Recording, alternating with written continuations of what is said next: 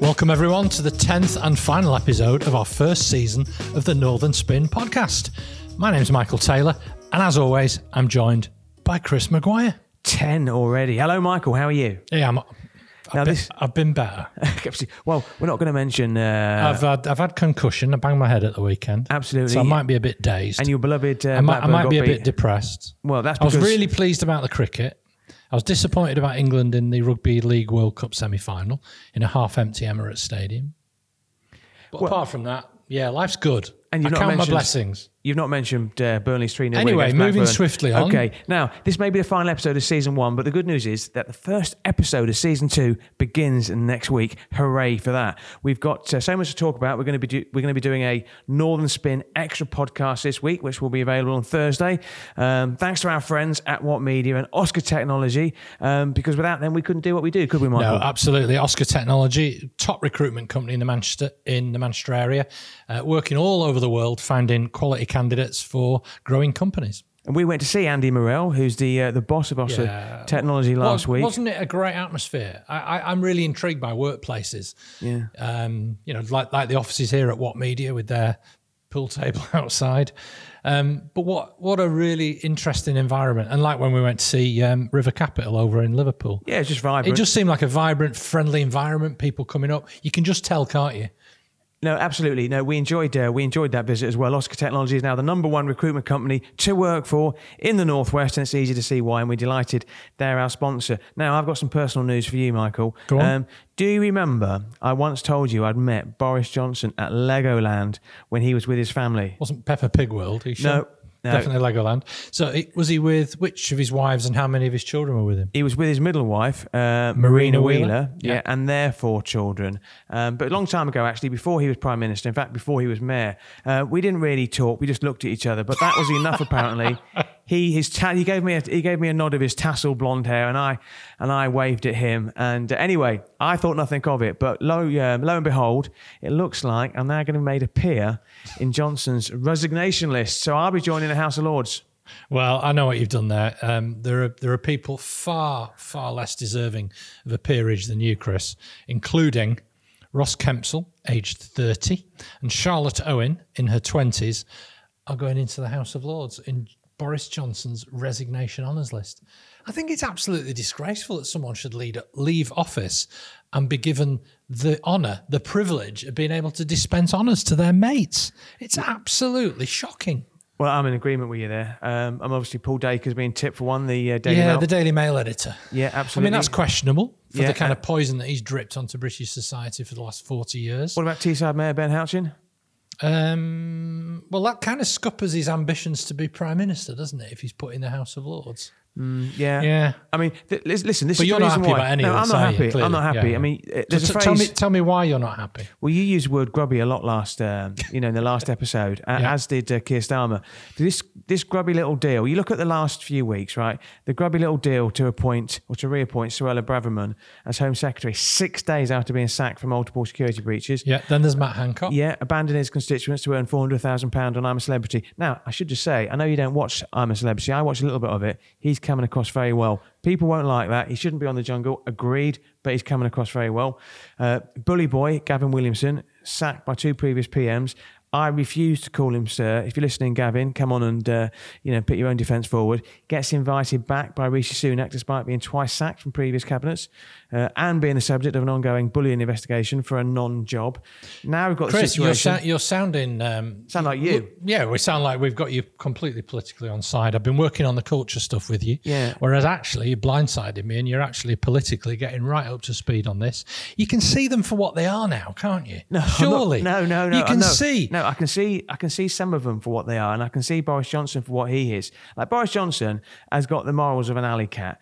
Um, he wants his former thirty-year-old political advisor Ross Kempsell, who interviewed him, I think, about making buses, London buses. Oh, um, yeah, former remember that. personal assistant Charlotte Owen. It's outrageous. Four Tory MPs, including his mate Nadine Dorries, have been nominated for peerages, but they've agreed to defer taking up these peerages because they don't want to trigger a by-election, which everybody knows they would lose. Then you've got Ben Houchen, I mean, also. what, honestly, Chris, just answer me this. I'm, I'm being completely Yeah. serious at this. I, Yeah. I don't mind experienced politicians, whichever political colour, you know, people like Geoffrey Howe, Leon Brittan, Ken Clarke, you know, serious Tories making their way into the House of Douglas Hurd for another one, and um, and getting a peerage and being able to use their wisdom that they've accrued through years in office as a result of their achievements and their statesmanlike abilities to be able to scrutinise legislation. I get that. Yeah. But what on earth has Nadine Dorries ever done? No, I agree. I agree. The thing is, She would and- never have been in government were it not for the fact that she was a misty eyed Boris Johnson f- fan. my view is that you want people who've devoted a lifetime of service uh, for public service and they deserve to be um, given a peerage and, and that's what they should be for the idea of giving a 30 year old or 27 year old and Yeah. giving them 300 pound a day in expenses for life I mean, and, and it begs a question as well with Liz Truss. I mean, she was Prime Minister for 45 days. Now, we Yeah. don't know yet. Does she get a resignation list? And if she did, who would she put in that resignation list? I'll tell you what surprised me at the cenotaph at the weekend. Every surviving British Prime Minister and the line, the line that they're all there. You know, there's Gordon Brown, Tony Blair, John Major, and then oh my God, yeah, Liz Truss was Prime Minister, so she gets to go to the cenotaph as a former Prime Minister. She gets to go to state occasions, despite only having done the job for about ten days. Do you think it gets less and less? Uh, do you think Well, Rishi Sunak will show his social bottle and block these nominations? No, I don't. There are no indications so far that Rishi Sunak has enough confidence to take tough internal decisions that will seriously damaged relations with the hard right of the Tory party. He's consistently tried to hold this flimsy internal coalition together. As you quite correctly said, Chris, with the appointments of, of Williamson, Braverman, and, and Raab, who again's been under scrutiny last week, despite their obvious unsuitability and being a, they go completely counter to his supposed commitment to accountability and honesty in public life. So I've seen no indications it'll do so, but yet it is an open goal.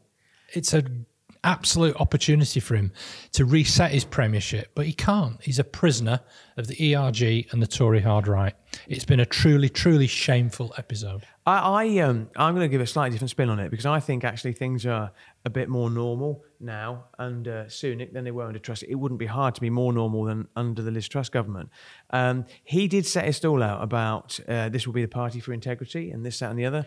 And I think the problem is is that some of his appointments, you know, are clearly uh, as a result of dodgy deals to try and keep you know the right of the party happy. I think he'll find it very very difficult to to block these moves because if he blocks any Boris move nominations, then then that'll alienate certain sections of his party as yeah, well. that's Um, that's fair comment. But yeah. I'll tell you what's interesting though, Chris. So con- consistently, Sunak's attack line to Keir Starmer at Prime Minister's questions is, "Yeah, but you backed Jeremy Corbyn." Why isn't the retort with, "Hold on a minute, you served Boris Johnson"? I mean, Corbyn may be many things. One is he's in the wilderness, and we'll talk about an issue with him later on, maybe. But actually, Boris Johnson, as you said, has the, the morals of an alley cat and has actually proved that he was unfit to hold office. Not that he might have been a bad choice for someone to hold office, which is something I accept. But Rishi Sunak could turn around and say, albeit slightly mealy mouthed because he left it so late in the day, I did resign from Boris Johnson's government. Um, he could say that. I, think, like I say, I think we need to judge people on what they do now. Um, what I think everyone is in agreement You always is want to give them space, don't you? Time No, and no. time again, the Tories prove they're unfit to govern, and that, there you go. No, I think um, I think there's other things we need to talk about. Uh, Well, there are. I mean, Jeremy Hunt's going to be slashing public spending and putting up taxes this yeah, week. I mean, what's interesting is that is that this period of time of, of Liz Truss's government, everyone's now going to basically dismantle everything she ever said, and, and she'll be airbrushed out of the history books. I mean, I noticed that. Um, Her debt won't, though. well, the, no, no. I mean, there's a figure that I heard today. The that, harm to the public finances can't be just er- erased with the swipe of a hand. No, 45, 45 days. And uh, I, I heard an interview today where they estimated that the cost to the government was, or the cost to the economy was a billion pound a day. And then you can add on to that all the money that Rishi Sunak squandered with the bounce back loans and the fraud that he with with his poorly managed, poorly thought through schemes during lockdown. The amount that he No, that's where we're in disagreement because you keep calling it fraud. And I would say some aspects of what he did Yeah. didn't work. But I would say furlough per se. No, Chris, there was fraud. businesses- There was is fraud. No one's in dispute there was fraud. But you, you can't do what you always do, which is basically, you know, say everything that he did was wrong. No, I didn't. No, Parts of what no, he did were wrong. No, I didn't. But what I did say was they didn't correctly set up the scheme in order to police the fraud that it unleashed. Secondly, I've been very critical of the Eat Out to Help Out scheme, which I thought was unnecessary and costly. And I think a lot of the hospitality businesses, though they may have benefited marginally, would have done okay anyway once lockdown ended. I think the furlough scheme was a was an act of great bravery by any Western government that was able to do that to support people to stay at home in order to blah blah blah save lives, protect the NHS. No, don't, don't try and mischaracterize what I'm saying. Okay. but but it, it remain it remains a demonstrable fact that Rishi Sunak is as responsible as Liz Truss for the poor state of our public finances because he was chancellor who squandered all that money. Okay, let's talk about a couple of other things. Um, investment zones uh, look like they're going to uh, they're going to be uh, Yeah. you know They were- they were- they were a bad yeah idea, yeah yeah it was a bad they? idea. It was short termism um, I mean Jeremy Hunt's going to announce his autumn statement. I mean I was listening once again. I mean obviously I think what Jeremy Hunt and Rishi Sunak will do I think they'll prove themselves to be a pair that can keep costs down and try and get the economy back on an even keel but I don't see a lot there in terms of growth. But one thing I want to talk about is Blackpool. Now last week the government announced a £40 million investment into Blackpool, which will be used to demolish and relocate Blackpool Magistrates Court, freeing up Blackpool Central site for £300 million worth of leisure developments. Now, it wasn't a coincidence that that coincided with an event that was taking place in Blackpool where the new new old levelling up minister Michael Gove was chairing a discussion. He said it was, I quote, the biggest single regeneration project in Blackpool in all our lifetimes. Now, that's 40 million quid in all our lifetimes. What's your take on that, Michael? I think that's um, overstating things somewhat. Uh, it shows quite how far Blackpool's fallen that this latest straw that's being clutched at is heralded in such terms. So let me just loop back, if you want, and try and give you some insights into what's been going on in Blackpool for the last 20 years. From 2000 to 2007, Blackpool effectively bet everything on casinos. The Labour government started a competition for the award of Britain's first super casino. I covered every twist and turn of this story with Blackpool's efforts to reinvent itself as the Las Vegas of the North or the Atlantic City of our West Coast. And the businessman Trevor Hemmings, who owns Preston North End, but you know has owned all sorts of businesses in the in the in the north, including Scottish and Newcastle breweries over the years. He bought up land. He owns a lot of land around your way, doesn't he? Around does, Chorley, yeah. Um, he shipped over the mayor of Atlantic City, New Jersey, to make the case. It was going to give a new purpose and a boom to poor, tired old Blackpool. We hosted roundtables, breakfast events, we ran interviews with key people like Alan Cavill from Blackpool Council, and then a bombshell. On the 30th of January 2007, the Independent Casino Advisory Panel announced that the winner, as it so often was for lots of these regeneration projects that had put in the best bid with the best business case, wasn't Blackpool, but Manchester. And they were going to get the super casino, and it was going to be located where the Etihad Stadium, eh, on the site next to it now, where the new um, Co-op Live Arena's going. Shortly after that, Gordon Brown, possibly it's, it's argued under pressure from Paul Dacre at the Daily Mail, scrapped the whole casino thing. I looked it up in Gordon Brown's biography, and um, and he puts it down to being the son of a manse, which is a Scottish Presbyterian minister. So maybe you know his kind of strong moral case went actually thinking we, we've unleashed gambling too far, and it coincided with a whole load of measures to actually clamp down on advertising from offshore online casinos as well. I think So you you'll remembered all that Yeah, when you were yeah, editing do, the Chorley yeah, Guardian. I do, I do. And the thing is, everyone said that. Um, I remember those headlines, which was, and we've spoken about this. You know, if ever there's a headline which got a question mark next to it, the answer is always no. I mean, Andrew Marr says that, and other people have said that as well. Is this the end of Blackpool when uh, the Super Casino went to Manchester? No, it's not. Clearly, it's not. Um, I think one of the challenges, and we've spoken about this before, is that what does Blackpool stand for? Now, clearly, Blackpool is a tourism mecca. It's second only to London as the UK top tourist destination. I had a conversation uh, last week. I was in the uh, I was in the sauna of my of my gym, and Too I much was- information. I was, I was too. I was talking to this guy, and we were talking about. I think it was called Works Week or Wakes Week. Um, Wakes Week. Wakes Week, yeah. Yeah. And it was a period of time where, and he knew everything. He said, "Look, Chorley used to go out on this particular time of the month, Yeah. and then the whole the whole working area, the whole of the town would basically shut up shop and go to Blackpool for a week or two weeks. It'd be Bolton, it'd be Wigan, it'd Yeah, be Chorley as that's well. right, yeah. Now, I went to Blackpool a couple of weeks ago for the illuminations, and the illuminations are great. Don't get me wrong, and you walk on the prom and they're great. The problem is, is that I don't necessarily know what Blackpool stands for beyond tourism. Um, some of the some of the those roads that I walked down, and I wasn't on the main prom, were dreadful. And whenever you look at figures, health figures about life expectancy, people it's talk grim, about? Blackpool as having a particularly low life expectancy in parts of Blackpool Yeah. as well. Blackpool Airport hasn't operated commercial flights since 2014. You got a parking ticket for visiting Blackpool recently as well. That's Um, fine. a lot But- of talk about Strictly Strictly Come Dancing is going to be you know, obviously being held at Blackpool one week every um, series. But what does Blackpool stand for? I don't know. Well, when um, Blackpool has always been searching for a new purpose, it failed with the with the casino thing. I, I think if that had happened, it wouldn't have improved the life of Blackpool at all.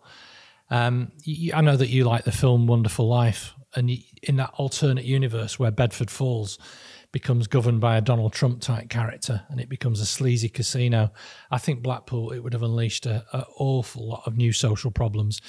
One of the one of the big issues is, and it came out in a report in 2013 by a group called the Centre for Social Justice. It said Blackpool has become a dumping ground for people facing problems such as unemployment, social exclusion, and substance abuse. And this and this report that has looked to the future rather than the past has said what it actually needs is almost to level all that really poor quality housing two streets behind the seafront and to think about a completely different offer. But people need to have jobs to go to. They need to have a, a- a different a different tourist offer that, that can't just be about seaside resorts. Dis- despite the fact obviously we're facing climate change it's not enough. Um, and I have heard mumblings too that the powerful Blackpool lobby are holding out for something from government, which which is conditional on their their support or them not blocking Morecambe's far more ambitious and audacious bid to bring the Eden Project North to uh, to Morecambe, which is something I have done some work for, so just to declare an interest. And I think, um, and I think that's a really, really interesting and um, ambitious way of thinking about the future of a, of a neighbouring seaside resort. I, I think the Eden Project in Morecambe would be phenomenal. Um, I absolutely do because it's not just about the attraction; it's about the message it's sending out, especially around sustainability and the environment. Like I say, I'm not from the north. You know, my wife is. You know, she goes to Blackpool Illuminations every year. She loves it. Me personally, I don't get it. Um, but that said, I think this 40 million pound, what it is, it's good news. Let's not kid ourselves. It's good news. Um, but what I would say in relation to that um, is that, and does it does it sort of suggest that levelling up might be back on the agenda? Not sure. I think it's. I think it was important that it was. I think it's well go- piecemeal. I was I was in London last week and I had the opportunity to travel on the Elizabeth line, and I was just standing there looking up in absolute awe at what a marvelous piece of engineering it is and, and the cost that it has been, and what an addition it is to our nation's capital. And yet we're scrambling around urinating into Pringles cartons on packed commuter trains. Yeah. We Did you get caught when you urinated onto a Pringle? I didn't actually do that. okay. All right, listen, I think that's all for the first part of Northern Spin. After the interval, we're going to talk about all things Labour. Put you on the spot for once, Michael.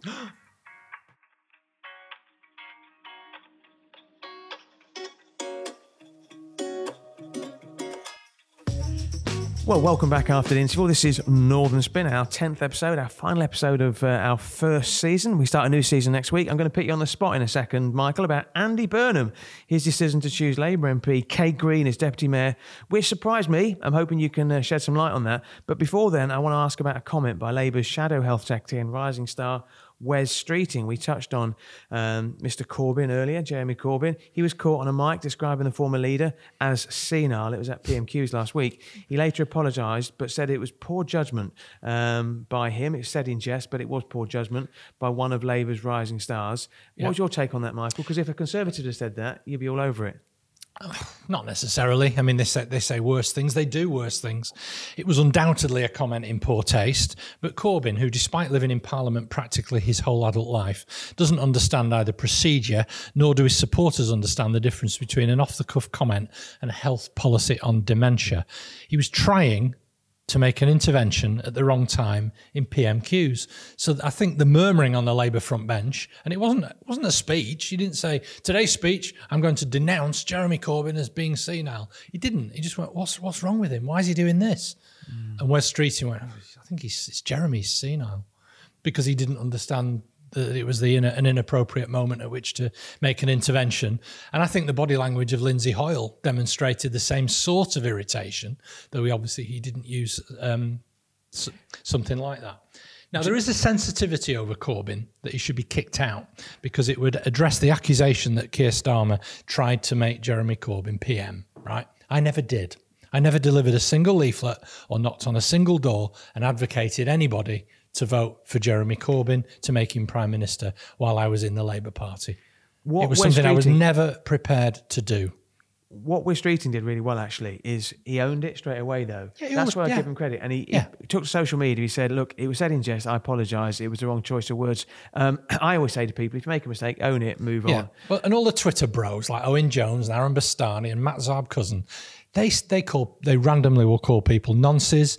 Um, Owen Jones, who's a particularly horrible individual, um, was really he actually did do interviews where he purposely went out of his way to say that Joe Biden is barely sentient.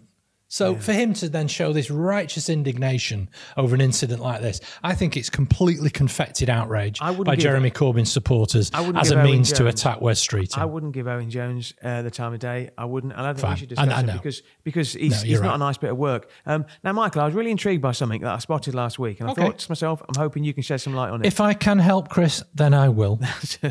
Kate Green. Um, now, Kate Green wasn't an MP that I knew particularly well. She resigned as the MP for Stretford and Urmston in Trafford, triggering a by-election date to be confirmed. She was announced by Andy Burnham, the Yeah, mayor, yeah. as a preferred choice for his role. Uh, his his a preferred choice for the role of Deputy Mayor of Greater Manchester, replacing Baroness Bev Hughes. Yeah. Now, I didn't actually know a great deal about the role of Deputy. Mayor, and I didn't Okay. actually know the background to this. So, can you tell me what happened? Well, as the author of the ac- academic thesis Devolution and Democracy, Networks and Narratives in Greater Manchester, I would be more than happy to try to explain some of the labyrinth structures of the Greater Manchester Combined Authority.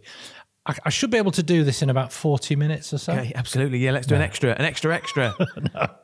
So no, really, really succinctly, joking aside. So Andy Andy Burnham appointed Bev Hughes after his first election win in 2017 to do the job of deputy mayor for policing and fire. Right. So each area has what's called a police and crime commissioner. Andy Burnham has effectively outsourced that part of his job as Metro Mayor to another individual. In this, ca- in the initial case with Bev Hughes, the former MP for Stretford and Urmston, and she's in the House of Lords. Now, he made the argument at the time that Bev had been a counter-terrorism minister, an immigration minister, and that the role of Metro Mayor.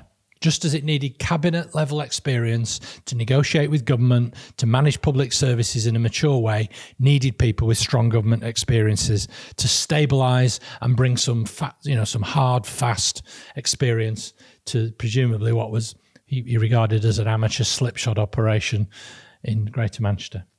Yeah, it was it was an interesting one because Kate Green isn't a politician that I know particularly well. And incidentally, if Andy Burnham or Kate Green want to come on this show, they'd be very welcome. We'd like to do a piece with them. I'm sure, yeah, um, definitely. And and I was surprised by Andy Burnham's choice. So I did a little bit of research on it. The only good thing, or the only thing I could find out about um, about Kate Green of any note, was when she, as Labour's shadow education secretary, she suggested COVID nineteen pandemic would be a quote good crisis for her party. And I thought at the time, I thought, you know what, that's such a crass statement to make, and it's the sort of thing that stays with somebody. She did apologise. To be fair to her, it was a it was certainly a, um, a heavy use of words.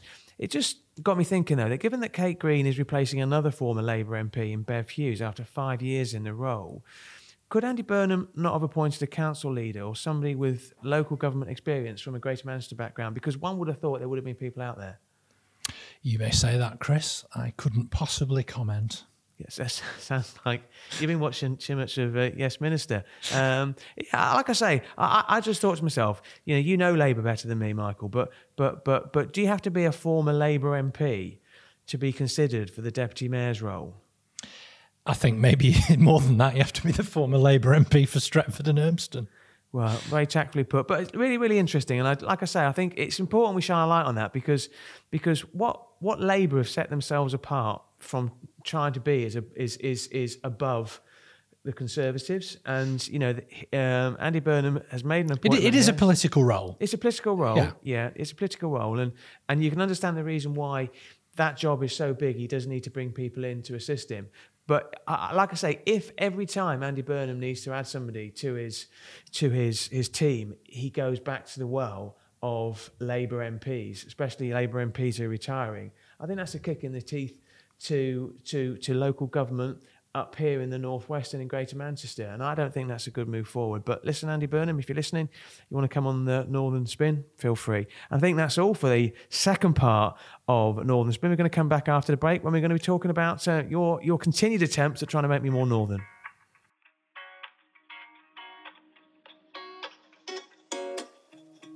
Welcome back to the Northern Spin podcast for the section we call the fun bit. And Chris, I understand you've solved the Bahrain mystery. Yeah, people have been talking about that, like the uh, you know the old Bermuda Triangle, and we've discussed the Bahrain mystery. As you know, Michael, Northern Spin has been doing very well in Apple's podcast charts. Got as high as six actually in the UK podcast charts for our uh, category, but in Bahrain we've hit as high as third, and I couldn't work out why. Anyway, my former deputy editor at the Bristol Evening Post, lovely guy called Stan Skowska, who is now the managing director or the managing editor of Gulf Daily News in Bahrain, he's been promoting Northern Spin to his contacts, and that's the reason why we are as high as number three in the Bahrain charts. Well, thank you very much, Stan. That's really good. Do you call him Stan the man? Everyone calls him Stan the Man. Oh, they Stan. Stan, if you're listening, Stan the Man. We Oh, like okay. you. So I'm going to ask you a question now. Okay. And your answer will go a long way to deciding whether we can do a second series. I can think I can Northern preempt. I think I can preempt the question. No is the answer. I do not support Burnley. Tumbleweed. Anyway, so as you know, tickets have gone on sale over the weekend. A lot of people spent a lot of time in queues on the phone to buy tickets to see the Northern National Treasure that is Peter Kay and his first tour in 12 years. But the question I've got to ask you is well, the first one is do you like Peter Kay? Yeah, I've Who seen him. doesn't like Peter yeah, Kay? seen him in concert. Seen him in concert. Yeah, brilliant. And the second question is do you like Phoenix Nights? Dum dum dum. Phoenix Nights. Of course. Now, Michael. Now, there's some questions can cause deep offence, and to ask me whether I like Phoenix Nights or have I heard of Phoenix Nights is an absolute outrage. And I'm going to show, you know, I'm going to show the sort of indignation you show to me when I ask you a question, when I, you know, say that you're not being impartial enough. Michael, I love Phoenix Nights. I love, I love Brian Potter. I love Jerry St. Clair. I love Den Perry, um, Ray Von, Max and Paddy. It's I was um, I Little was, Kenny, Big Kenny. Absolutely, absolutely. Twenty years ago, there's only ever two series of, um, you know, uh, Phoenix Nights. It's a bit like Fawlty Towers. People think there was, you know, series after series Yeah, of yeah. Fawlty Towers. There weren't many. Um, and, what- the, and The Office. Yeah, absolutely. Only two off. And actually, I think there's a really good case for saying that a series had only got two really good series Yeah, in it. yeah. Um, what, what did you like about Phoenix Nights? Uh, the writing, uh, the complete absurdity of it, the fact it's massively on PC. I mean, you, you could never get away with some of the jokes in there now. Um, almost trivializing human trafficking and the human slavery of two Chinese workers that they had working in the kitchen at the Phoenix and ridiculing them. Um, the casual racism, the homophobia. But apart from that, yeah, I found it absolutely hilarious. And my, I brought my kids up on it, and they'd go to other kids' houses and they go, "Dad, are we a strange family?" Because other families haven't heard of Phoenix Nights. That should be on every national curriculum. It should, and we, we honestly we can go in the car. So we, I chatted about this at the weekend with my kids as we were driving up to Lancaster, or my son Matt was driving me up to Lancaster, where as we were going past the, um, strangely enough, as we were going past the Chorley exit, clearly near where you live, Yeah. I did recall I have one dad joke. now you're known for your dad jokes. I know, yeah, yeah. What was your dad joke? Well, when we're driving up on the M61, I look over at uh, Winter Hill to the transmitter, Yeah. and I say to Matt, "Went to a wedding there once," and he goes, "What was it like?" And I say, "Not very good, but the reception was great." Yeah, and then you tell me about tumbleweed. I mean, literally, that if that is your one dad joke, there's a reason for that. But my, my son Matt, I asked him what he liked best on Phoenix Nights, and he said it was the folk band fronted by Tim Healy singing "Could They Call Half a Shilling," singing singing a folk song uh, to the tune of Chippy Tea by the Lancashire Hot Pots, to, and it was said, "Send the buggers back."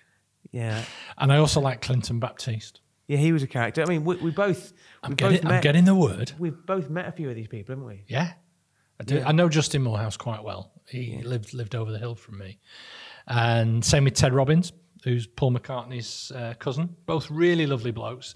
Justin, of course, had his face painted like a tiger for the whole of the second series, right. and he's a massive Man United fan. But they made him wear a City shirt for the whole series as well. Uh, I think my favourite episode though has to be the Family Fun Day. Yeah. Well, you know what? It got me thinking. Actually, that actually, I think I'm going to watch it again Yeah. I, I think I generally because, um, and I'm going to get my kids to watch it and see what they think about it because I mean they're like 19 and 22. I mean, in terms of Chorley, like I say, I used to be the editor of the Chorley Guardian for nearly six years. Okay. Dave Spikey is from Chorley, so uh, I, You meet him. yeah, met him quite a few times actually. But uh, he lives on. He's a really nice fella, isn't he? Yeah, yeah, yeah, At least he used to live uh, in sort of Whitley Woods area. So uh, I, I used to see him walking with his wife across uh, Curling, um, Park, just at the back of He's, where he he's not singing songs in Asda No. Chorley now. No, no, no, no. Black but you know, I wonder how many people go up to him and say Jerry St. Clair. But um, I think they've moved on now. The Steve- compare without compare. That's a line that I use uh, when I host events. I say Chris Maguire, the compare without compare. I hadn't realised where it had come from. So Dave Spikey, I apologise. Um, now Steve Royle, I know quite well. Steve Royle finished. he's on. Radio Lancashire, isn't he? Yeah, he is. Yeah, yeah. And if you ever go to Blackpool, which we mentioned earlier, he's he does panto there and has done for about Right. fifty thousand years. He is Mr. Panto. Right. Finished third. Britain's Got Talent uh, last year. His daughter was in the same year as Okay. my daughter at school as well. And I once played in a charity cricket match with um, with Ted Robbins, Aka He's the guy that plays Perry. Den, Den Perry. Yeah, that's right. A guy, uh, a friend of mine called Dave Swanton, fixed it up as well. And uh, yeah, just uh, Very good. real character. Yeah, we, we he went to a, uh, a a celebrity cricket match at Ramsbottom. I saw him there. My son Louis went up to him at Ramsbottom and said, "You got a nerve showing your face around here, Perry." Yeah, he's, a comedian as well, is he? Your son, he is Louis? actually. Yeah, I think he'd make a very good comedian with Louis. Yeah. Anyway, we're on to culture, Chris. So last week we talked about books. Um, I tried to make some suggestions to you. So how did you get on with a true crime story by Joseph Knox or the Manc Noir trilogy by my mate Dave Nolan? Well, disappointed actually. The reason being that I actually took up uh, took you up on your advice, and I went onto Audible and I read the reviews of Dave Nolan's books, and I thought that's right up my street. I like that crime, uh, blood and guts fiction, and then he's not available on Audible. So Audible, if you're listening, you need to pull your finger out. Joseph Knox, however, is so he's on my wish list. So I'll be adding him um, to, um, to to to future books that I'll be listening to. Great. No, I think I, I don't think you'll be disappointed. It's set in Manchester, uh, around Manchester University. So uh, it's a particular resonance for me as well. So you mentioned your rather limited and not very northern musical taste in a previous podcast, saying that you liked Roy Orbison. Now, nothing wrong with that. Incidentally, uh, Roy Orbison met his wife uh, in Batley, Northern Link. So oh, there is a Northern Link. Variety Club. Yeah, I think so. Yeah, Right. yeah. I mean, she was quite young at the time, to be fair, but we'll move on from that. Oh no. Anyway, so I've one of my favourites is Richard Hawley, who's a Sheffield-based crooner with a very distinctive voice, very much in that style. He even looks like a 1950s American, like you bump into him at a diner in Arkansas or something. Honestly, Chris, I think you'll like him. I've seen him a few times. He's really cool, very, very northern. It's an open goal for you to improve your northern credentials. I'm not going to lie. I mean, I, I- did actually stumble across him recently, and his voice is too deep.